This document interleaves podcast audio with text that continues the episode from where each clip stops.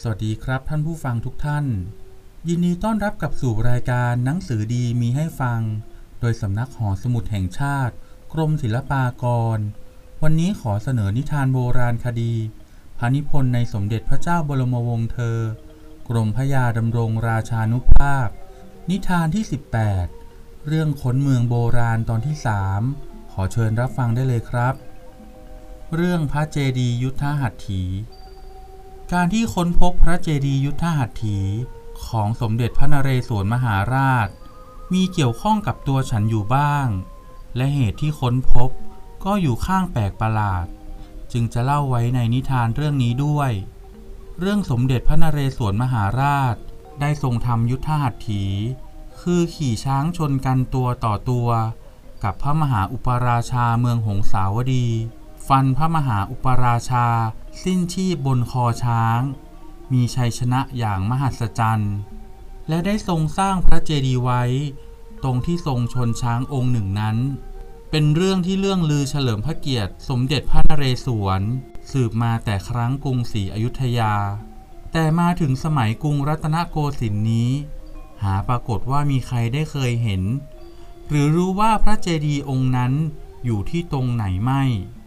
มีแต่ชื่อเรียกกันว่า พระเจดีย์ยุทธหัตถี หนังสือเก่าที่กล่าวถึงพระเจดีย์ยุทธหัตถี ก็มีแต่ในหนังสือพระราชพงศาวดารว่าเมื่อสมเด็จพระนเรศวรทรงชนะยุทธหัตถีแล้ว ตรัสให้ก่อพระเจดีย์สถาน สวมศพพระมหาอุปราชาไว้ ณตำบลตระพังกุเพียงเท่านี้ ตัวฉันรักรู้โบราณคดี ตามเสด็จพระบาทสมเด็จพระจุลจอมเกล้าเจ้าอยู่หัว มาตั้งแต่ก่อนเป็นเสนาบดีกระทรวงมหาดไทย นึกอยากเห็นพระเจดีย์ยุทธหัตถีของสมเด็จพระนเรศวรมานานแล้ว แต่ไม่สามารถจะไปค้นหาได้ เมื่อเป็นเสนาบดีกระทรวงมหาดไทย จึงให้สืบถามหาตำบลประพังกุว่าอยู่ที่ไหน ได้ความว่าเดิมอยู่ในเขตเมืองสุพรรณบุรี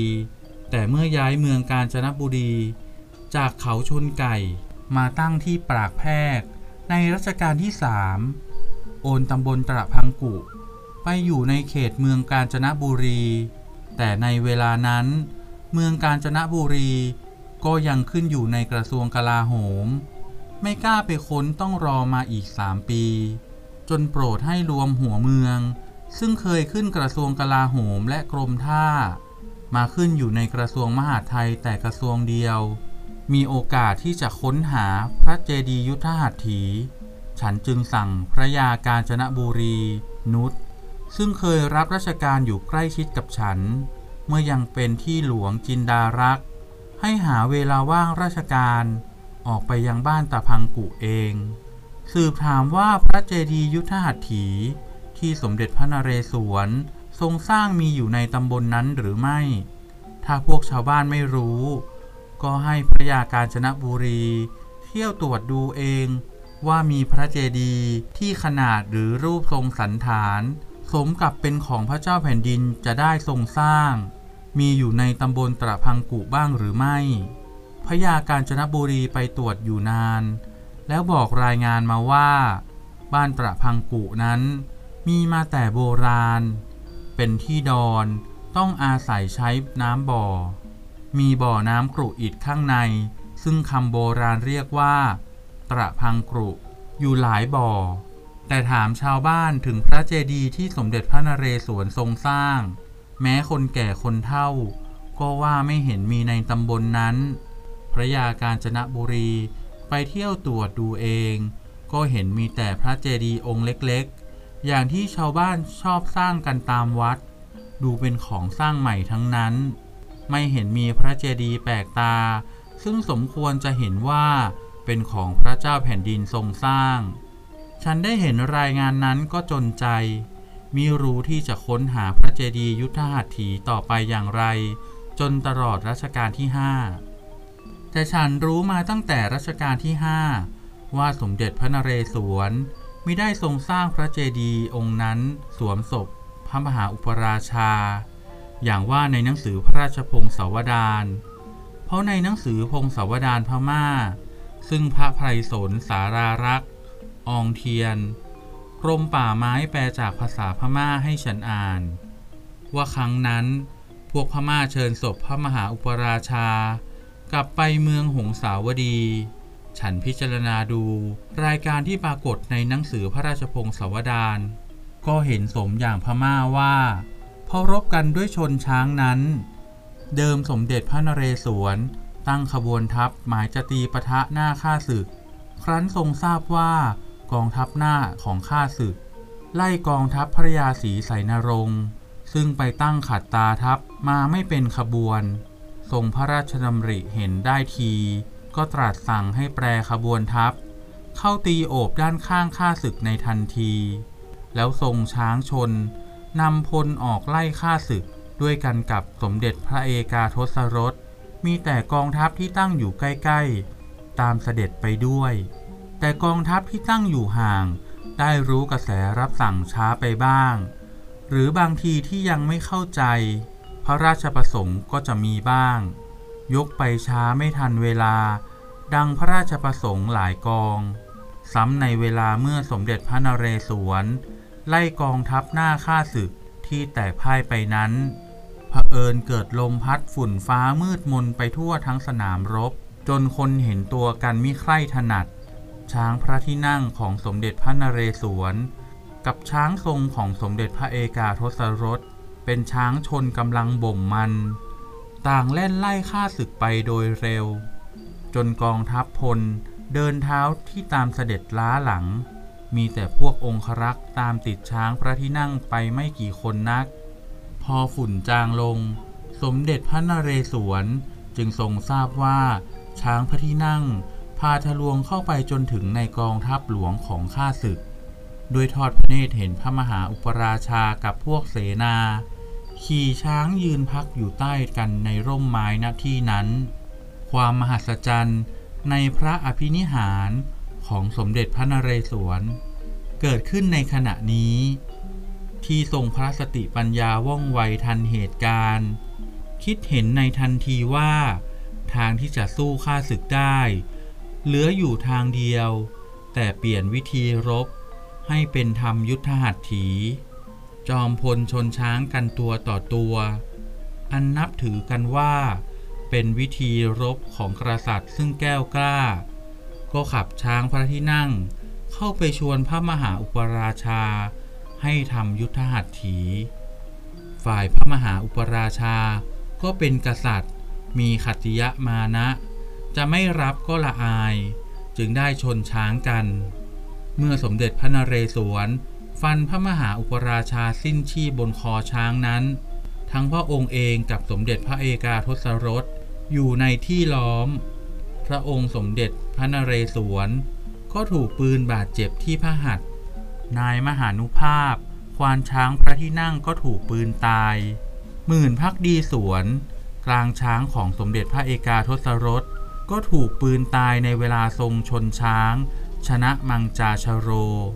ต้องทรงเสี่ยงภัยอยู่ในที่ล้อมทั้งสองพระองค์ แต่ไม่ช้านัก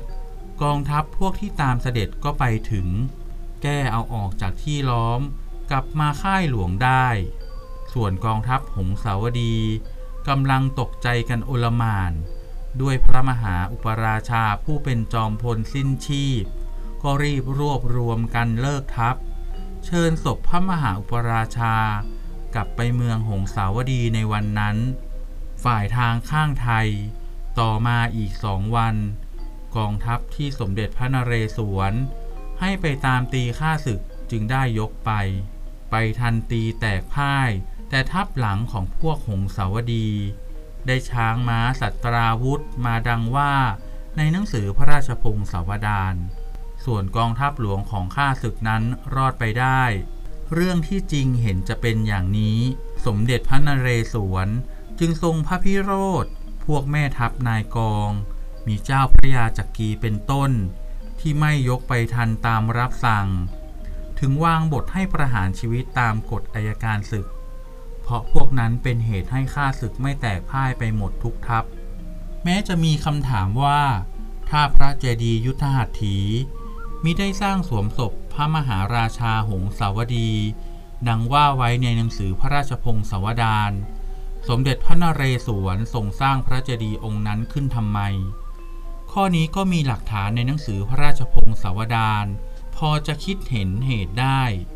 ด้วยเมื่อสมเด็จพระนเรศวร เสด็จกลับมาถึงพระนคร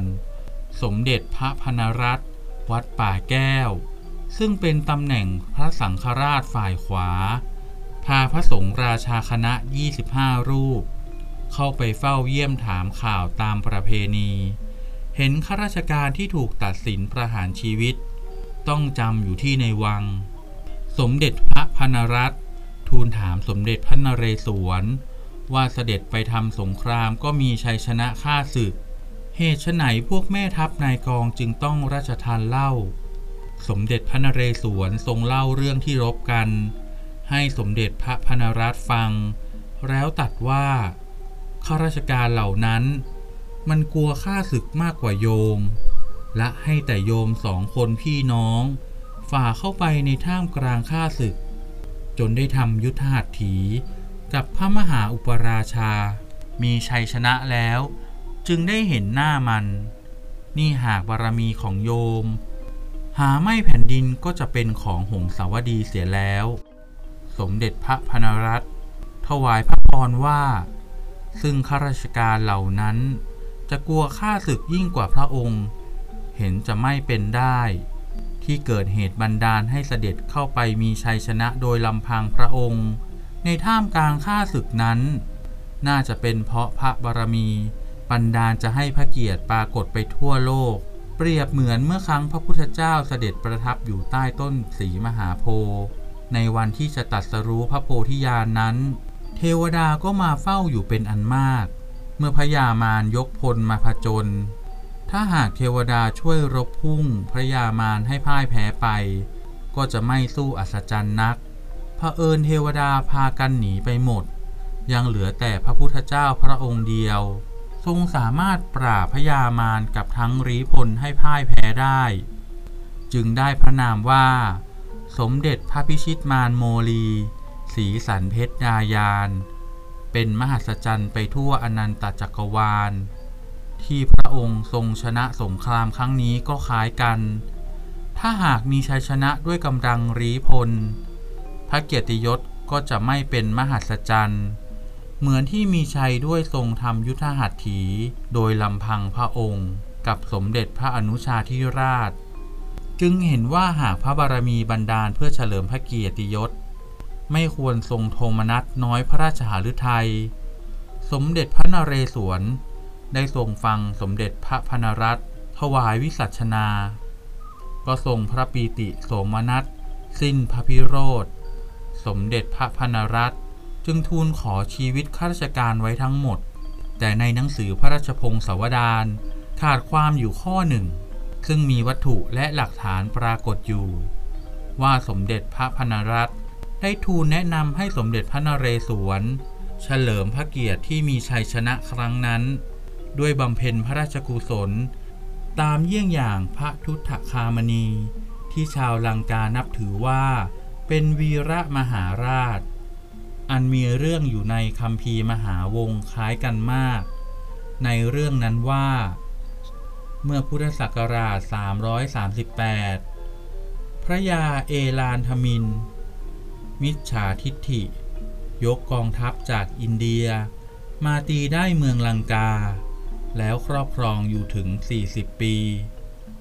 ในเวลาที่เมืองลังกาตกอยู่ในอำนาจมิจฉาทิฐินั้น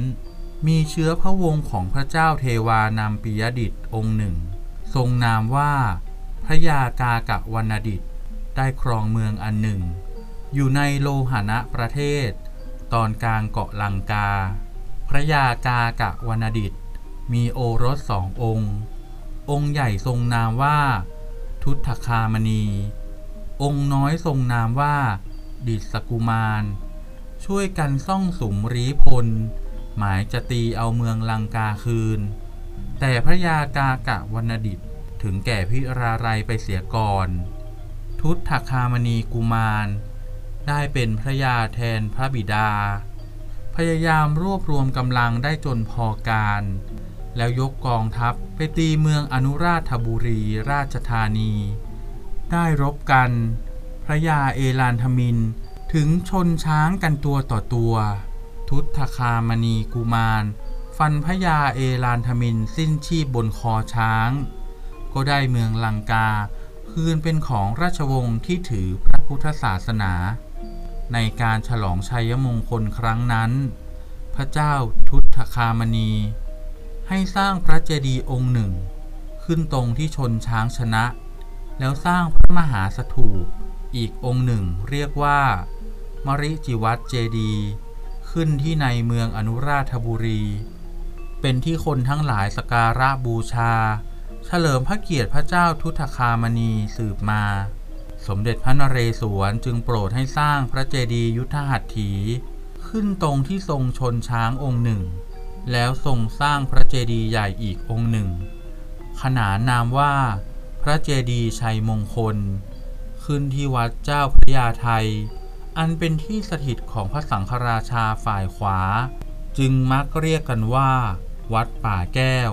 ตามนามเดิมของพระสงฆ์คณะนั้น พระเจดีย์ชัยมงคล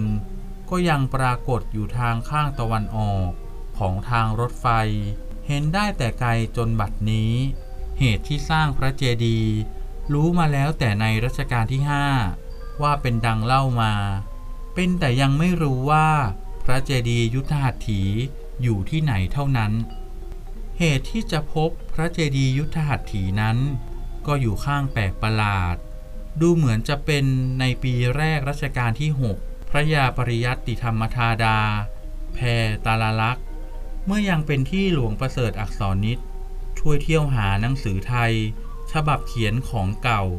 อันกระจัดกระจายอยู่ในพื้นเมือง ให้หอสมุดสำหรับพระนคร วันหนึ่งไปเห็นยายแก่ที่บ้านแห่งหนึ่งกำลังรวบรวมเอาสมุดไทยลงใส่กระชุ ถามว่าจะเอาไปไหน แกบอกว่าจะเอาไปเผาไฟทำสมุกสำหรับรงรักพยาปริยัตขออ่านดูหนังสือในสมัยเหล่านั้น เห็นเป็นหนังสือเรื่องพงศาวดารอยู่เล่มหนึ่ง จึงขอยายแก่เอามาส่งให้ฉันที่หอพระสมุด ฉันเห็นเป็นสมุดของเก่า เขียนตัวบรรจงด้วยเส้นรงมิใช่หอระดานที่ชอบใช้กันในชั้นหลัง พอเปิดออกอ่านก็ประหลาดใจ ด้วยขึ้นต้นมีบานแผนกว่า สมเด็จพระนารายมหาราช ตรัสสั่งให้รวบรวมจดหมายเหตุต่างๆ แต่งหนังสือพระราชพงศาวดารฉบับนั้น เมื่อณวันพุธ เดือน5ขึ้น 12ค่ำปีวอก จุลศักราช 1042 หรือพุทธศักราช 2223 แปลกกับหนังสือพระราชพงศาวดารฉบับอื่น ๆ ที่มีในหอพระสมุด ฉันจึงให้เรียกว่า พระราชพงศาวดารฉบับหลวงประเสริฐ เพื่อเป็นเกียรติยศแก่ผู้ได้มา ต่อมาฉันอ่านหนังสือพระราชพงศาวดารฉบับหลวงประเสริฐ เทียบกับฉบับพิมพ์สองเล่ม สังเกตได้ว่า ฉบับหลวงประเสริฐแต่งก่อนผู้แต่งฉบับพิมพ์สองเล่ม คัดเอาความไปลงตรงๆคำก็มี เอาความไปแต่งเพิ่มเติมให้พิสดารขึ้นก็มี แก้สักราชเคลื่อนคลาดไปก็มี แต่งแทรกลงใหม่ก็มี บางแห่งเรื่องที่กล่าวในพงศวดารฉบับหลวงประเสริฐ แตกต่างกันกับที่กล่าวในฉบับพิมพ์สองเล่มก็มี เมื่อฉันอ่านไปถึงตอนสมเด็จพระนเรศวรชนช้าง พระมหาอุปราชา มาตั้งประชุมทัพ อยู่ตำบลตระพังกุ แล้วมาชนช้างกับสมเด็จพระนเรศวร ที่ตำบลหนองสาลาย เมื่อวันจันทร์ เดือนยี่ แรมสองค่ำปีมะโรง จุลศักราช 954 หรือพุทธศักราช 2135 พอเห็นอย่างนั้นฉันก็นึกขึ้นว่า ได้เขาจะค้นพระเจดีย์ยุทธหัตถีอีกแล้ว รอพอพระยาสุพรรณอีกนสูตร ซึ่งภายหลังได้เป็นพระยาสุนทรบุรี สมุหะเทสาพิบาลมณฑลนครชัยศรีเข้ามากรุงเทพ ฉันเล่าเรื่องพระเจดีย์ยุทธหัตถีให้ฟัง แล้วสั่งให้ไปสืบดูว่าตำบลหนองสาหร่ายในแขวงสุพรรณ ยังมีหรือไม่ ถ้ามีให้ภรยาสุพรรณออกไปเองถึงตำบลนนั้น สืบถามดูว่ามีพระเจดีย์โบราณอยู่ ณที่แห่งหนึ่งแห่งใดบ้าง พระยาสุพรรณออกไปสืบอยู่ไม่ถึงเดือน ก็มีรายงานบอกมา ว่าตำบลหนองสาหร่ายนั้น ยังมีอยู่ใกล้กับลำน้ำท่าคอย ทางทิศตะวันตกเมืองสุพรรณคือลำน้ำเดียวกันกับ ลำน้ำจระเข้สามพันที่ตั้งเมืองอู่ทองนั่นเอง แต่อยู่เหนือขึ้นไปไกล พระยาสุพรรณได้ออกไปที่ตำบลนนั้น สืบถามถึงพระเจดีย์โบราณ พวกชาวบ้านบอกว่า มีอยู่ในป่าตรงที่เรียกกันว่า ดอนพระเจดีย์องค์หนึ่ง พระยาสุพรรณถามต่อไปว่า เป็นพระเจดีย์ของใครสร้างไว้รู้หรือไม่ พวกชาวบ้านตอบว่าไม่รู้ว่าใครสร้าง เป็นแต่ผู้หลักผู้ใหญ่บอกเล่าสืบมาว่า พระนเรศวรกับพระมหาอุปราชา ชนช้างกันที่ตรงนั้น ก็เป็นอันได้เรื่องที่สั่งให้ไปสืบ พระยาสุพรรณจึงให้พวกชาวบ้าน พาไปยังดอนพระเจดีย์เมื่อแรกไปถึง ไม่เห็นมีพระเจดีย์อยู่ที่ไหน เพราะต้นไม้ขึ้นปกคลุมพระเจดีย์มิดหมดทั้งองค์ จนผู้นำทางเข้าไป ทางเป็นช่องให้มองดู จึงแลเห็นอิฐที่ก่อฐาน รู้ว่าพระเจดีย์อยู่ตรงนั้น ถ้าไม่รู้จากชาวบ้านไปก่อน ถึงใครจะเดินผ่านไปใกล้ ๆ ก็เห็นจะไม่รู้ว่ามีพระเจดีย์อยู่ตรงนั้น ฉันนึกว่า คงเป็นเพราะเหตุนั้นเอง จึงไม่รู้กันว่า มีพระเจดีย์ยุทธหัตถียังมีอยู่ เลยหายไปกว่าหนึ่งร้อยปี พระยาสุพรรณระดมคนให้ช่วยกันตัดต้นไม้ที่ปกคลุมพระเจดีย์ออกหมดแล้ว ให้ช่างฉายรูปพระเจดีย์ส่งมาให้ฉันด้วยกันกับรายงาน สังเกตดูเป็นพระเจดีย์มีฐานทักษิณเป็นสี่เหลี่ยมสามชั้น ขนาดฐานทักษิณชั้นล่างกว้างยาว 8 วา แต่องค์พระเจดีย์เหนือฐานทักษิณชั้นที่สามขึ้นไป หักพังเสียหมดแล้ว รูปสันฐานจะเป็นอย่างไรรู้ไม่ได้ ประมาณขนาดสูงของพระเจดีย์เมื่อยังบริบูรณ์ เห็นจะราวเท่าๆกับพระปรางที่วัดราชบุรณะในกรุงเทพ พอฉันเห็นรายงานกับรูปฉายที่พระยาสุพรรณส่งมา ก็สิ้นสงสัย รู้ว่าพกพระเจดีย์ยุทธหัตถีเป็นแน่แล้ว มีความยินดีแทบเนื้อเต้น รีบนำความขึ้นกราบบังคมทูล พระบาทสมเด็จพระมงกุฎเกล้าเจ้าอยู่หัว ก็ทรงพระปีติโสมนัส ตรัสว่า พระเจดีย์ยุทธหัตถี เป็นอนุสาวรีย์เฉลิมพระเกียรติของเมืองไทยสำคัญอย่างยิ่งแห่งหนึ่ง ถึงอยู่ไกลไปลำบากก็จะเสด็จไปสักการะบูชา จึงทรงพระอุตสาหะเสด็จไปเมื่อ พุทธศักราช 2456 ด้วยประการชนี้ จบลงไปแล้วนะครับสำหรับนิทานโบราณคดี นิทานที่ 18 เรื่องค้นเมืองโบราณตอนที่ 3 กลับมารับฟังรายการหนังสือดีมีให้ฟัง โดยสำนักหอสมุดแห่งชาติ กรมศิลปากร ในนิทานโบราณคดี นิทานที่ 19 เรื่องเมืองไทยมีพระเจ้าแผ่นดินสองพระองค์ได้ในครั้งต่อไป ขอบพระคุณสำหรับการรับฟัง สวัสดีครับ